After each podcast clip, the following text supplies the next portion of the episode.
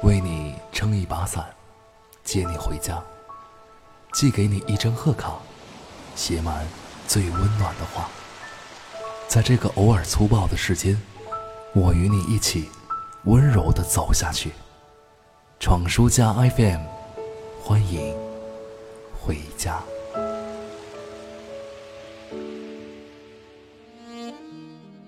世界很大，也很温柔。欢迎收听闯书家 FM，我是闯先生。为什么改名叫做闯书家呢？因为在呃离开的这段时间内，遇到了很多志同道合的朋友，我们一起来做这样的一个很有意思的平台，也希望有更多我们志同道合的人来分享出彼此心中的温暖。所以叫做闯书家。如果有一天你听我的声音听得发现有些腻了，还有很多你很可能会喜欢的声音在等待你去找寻。今天闯叔这边呢是一个阴天，个人非常讨厌这种感觉。可能从小到大，在阴天里就几乎没有发生过什么好的事情，尤其在上学的时候，好像几次被老师点名批评。记得。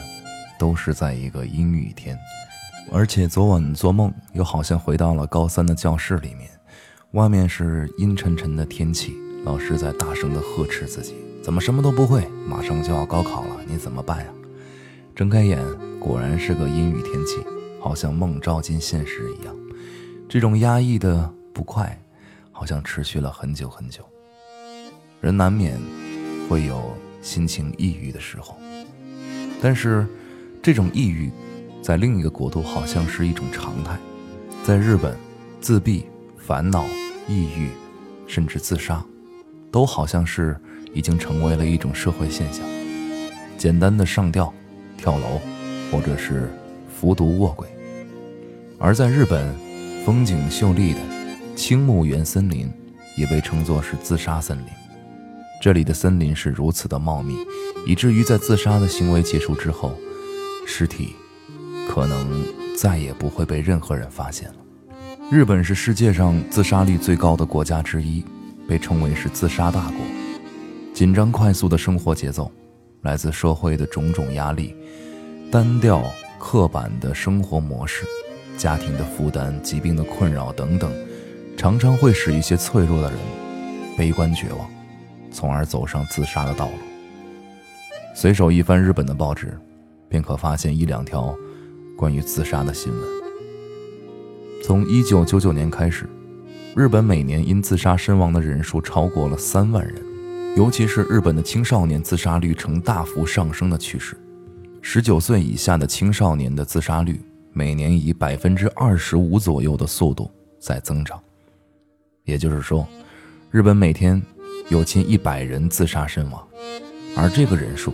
是交通事故死亡人数的四倍，在所有的发达工业国中，日本的自杀率是最高的，而美国只是日本的一半。在基督教文化里，自杀是一种罪孽，一种懦弱和不负责任的表现；而在日本传统文化中，自杀是一种对失败负责的行为，一种谢罪的形式。但除去文化影响。最主要的自杀诱因是失业、破产、债务等和财政有关的因素。生活的高度紧张，很难保持一颗平常心去面对一个安全感缺失的时代。似乎我们的时代也有些类似。如果你仍在奔跑的路上，怎么会没有过绝望呢？而曾经跟我留言、诉尽悲伤的你。现在过得还好吗？每次我看到你们给我留下的文字，都会体会到一种浓重的悲伤。不管是逃避了考试，躲在角落哭泣，还是多年的恋情走到尽头，还是被炒了鱿鱼，站在街上彷徨无助，还是亲人的离去，让你痛不欲生。此时此刻，我觉得拍拍你的肩膀，说声。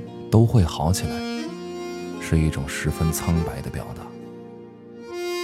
其实我想对你说，你可以陷入绝望，但是你并不孤独。我曾经有过，甚至经常有这种极端的负面心情。生活这场游戏，我们往往没有办法找到势均力敌的对手。从鼻青脸肿到侥幸获胜，我们在不停的挫折打击面前变得越来越强，也遇到了越来越强的对手。苦乐参半，似乎才是生活最真实的样子。你来听我说话，听我放歌给你听，也许是希望找到慰藉。而在日本，有这样的一首歌，一度禁止被播放，来自森山直太郎，Ichitaro Kotoka Fla Inara。如果生来辛苦的话，歌词是这样写到的：如果活得很辛苦的话，那就悄悄去死好了。恋人和家人都会悲伤，但是三天后，一切还是照旧吧。不知不觉，大家都上了年纪，最终还是要去同一个地方的。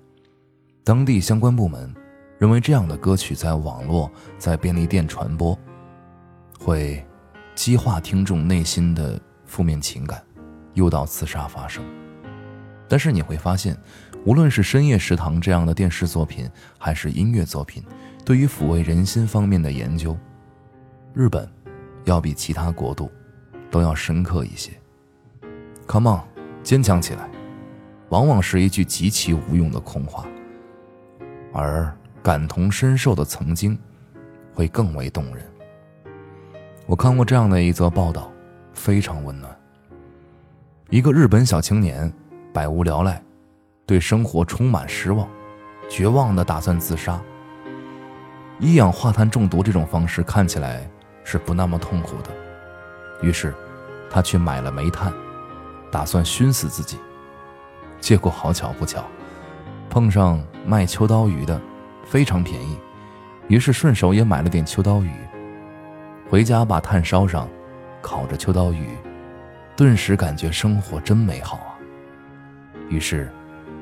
他打算活下来，还在网上放了自己烤鱼的照片。他说：“烤秋刀鱼，白饭配啤酒，感觉人生真美好。”于是有各种有过自杀想法的人开始温情和励志的回复。有人说想要去自杀，于是去书店买了《完全自杀指南》，买错书了。买成了完全证书指南，一年之后，当上了护理。有人说，想要去死，脱光了衣服，因为很冷又穿上了，感觉人生好温暖。有人说，工作到筋疲力尽回家，家里人不管我，都已经睡了，而桌上摆着孩子给我写的鼓励信。想要去死。跑去了屋顶，夕阳把世界染得通红，觉得世界好美啊。有人说想要去死，买了根绳子，小孩子掉河里了，想都没想就用来救人，被感谢的感觉还真不错。还有人说，看到电视广告上烤秋刀鱼感觉很好吃，就准备在院子里用煤炉自己做。去卖炉子和燃料的地方，准备买煤和炉。店里的老爷爷很仔细地问我职业和使用的目的。坐在店里的坐席上，老爷爷、老奶奶和我三个人喝着茶，听了老爷爷的人生和对世间的热情，不知不觉眼泪流了下来。最后，他拍拍我的肩膀说：“加油。”然后我很安心地回家了。结果煤炉和煤也没有买成。这个故事曾经登上过球版，是一个段子，也是真事儿，但是否也能温暖你的心呢？如果活着很辛苦的话，那不妨直面悲伤，总有一天，悲伤会像一朵花儿一样的绽放。轻轻伸出双手， 不要将其摘下，而是要守护它。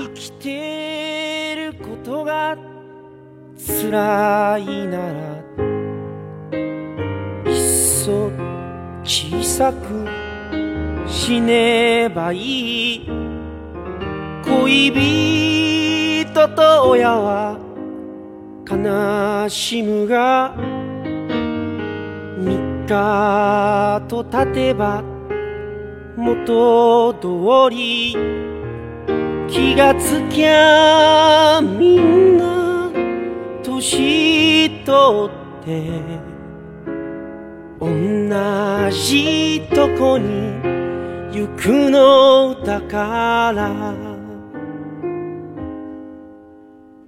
生きてることが辛いならわめき散らして泣けばいい。そのうち夜は開けちゃって疲れて眠りにつくだろう。夜に泣くのは赤ん坊だけって決まりはないんだし。生きてることが辛いなら悲しみを解くと見るがい悲しみはいつかひとひらのお花みたいに咲くというそっと伸ばした両の手で。つんとるんじゃなく守るといい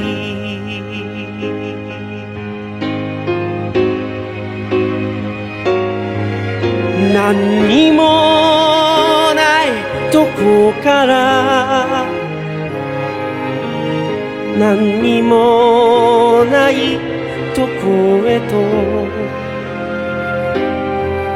何にも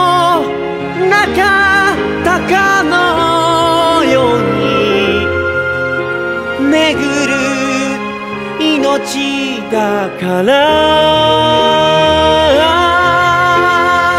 生きてることが辛いなら嫌になるまで生きるがいい。歴史は小さなブランコで宇宙は小さな水のみ場生きてることが辛いならばる喜びとっておけ。生きてることが辛いな。time.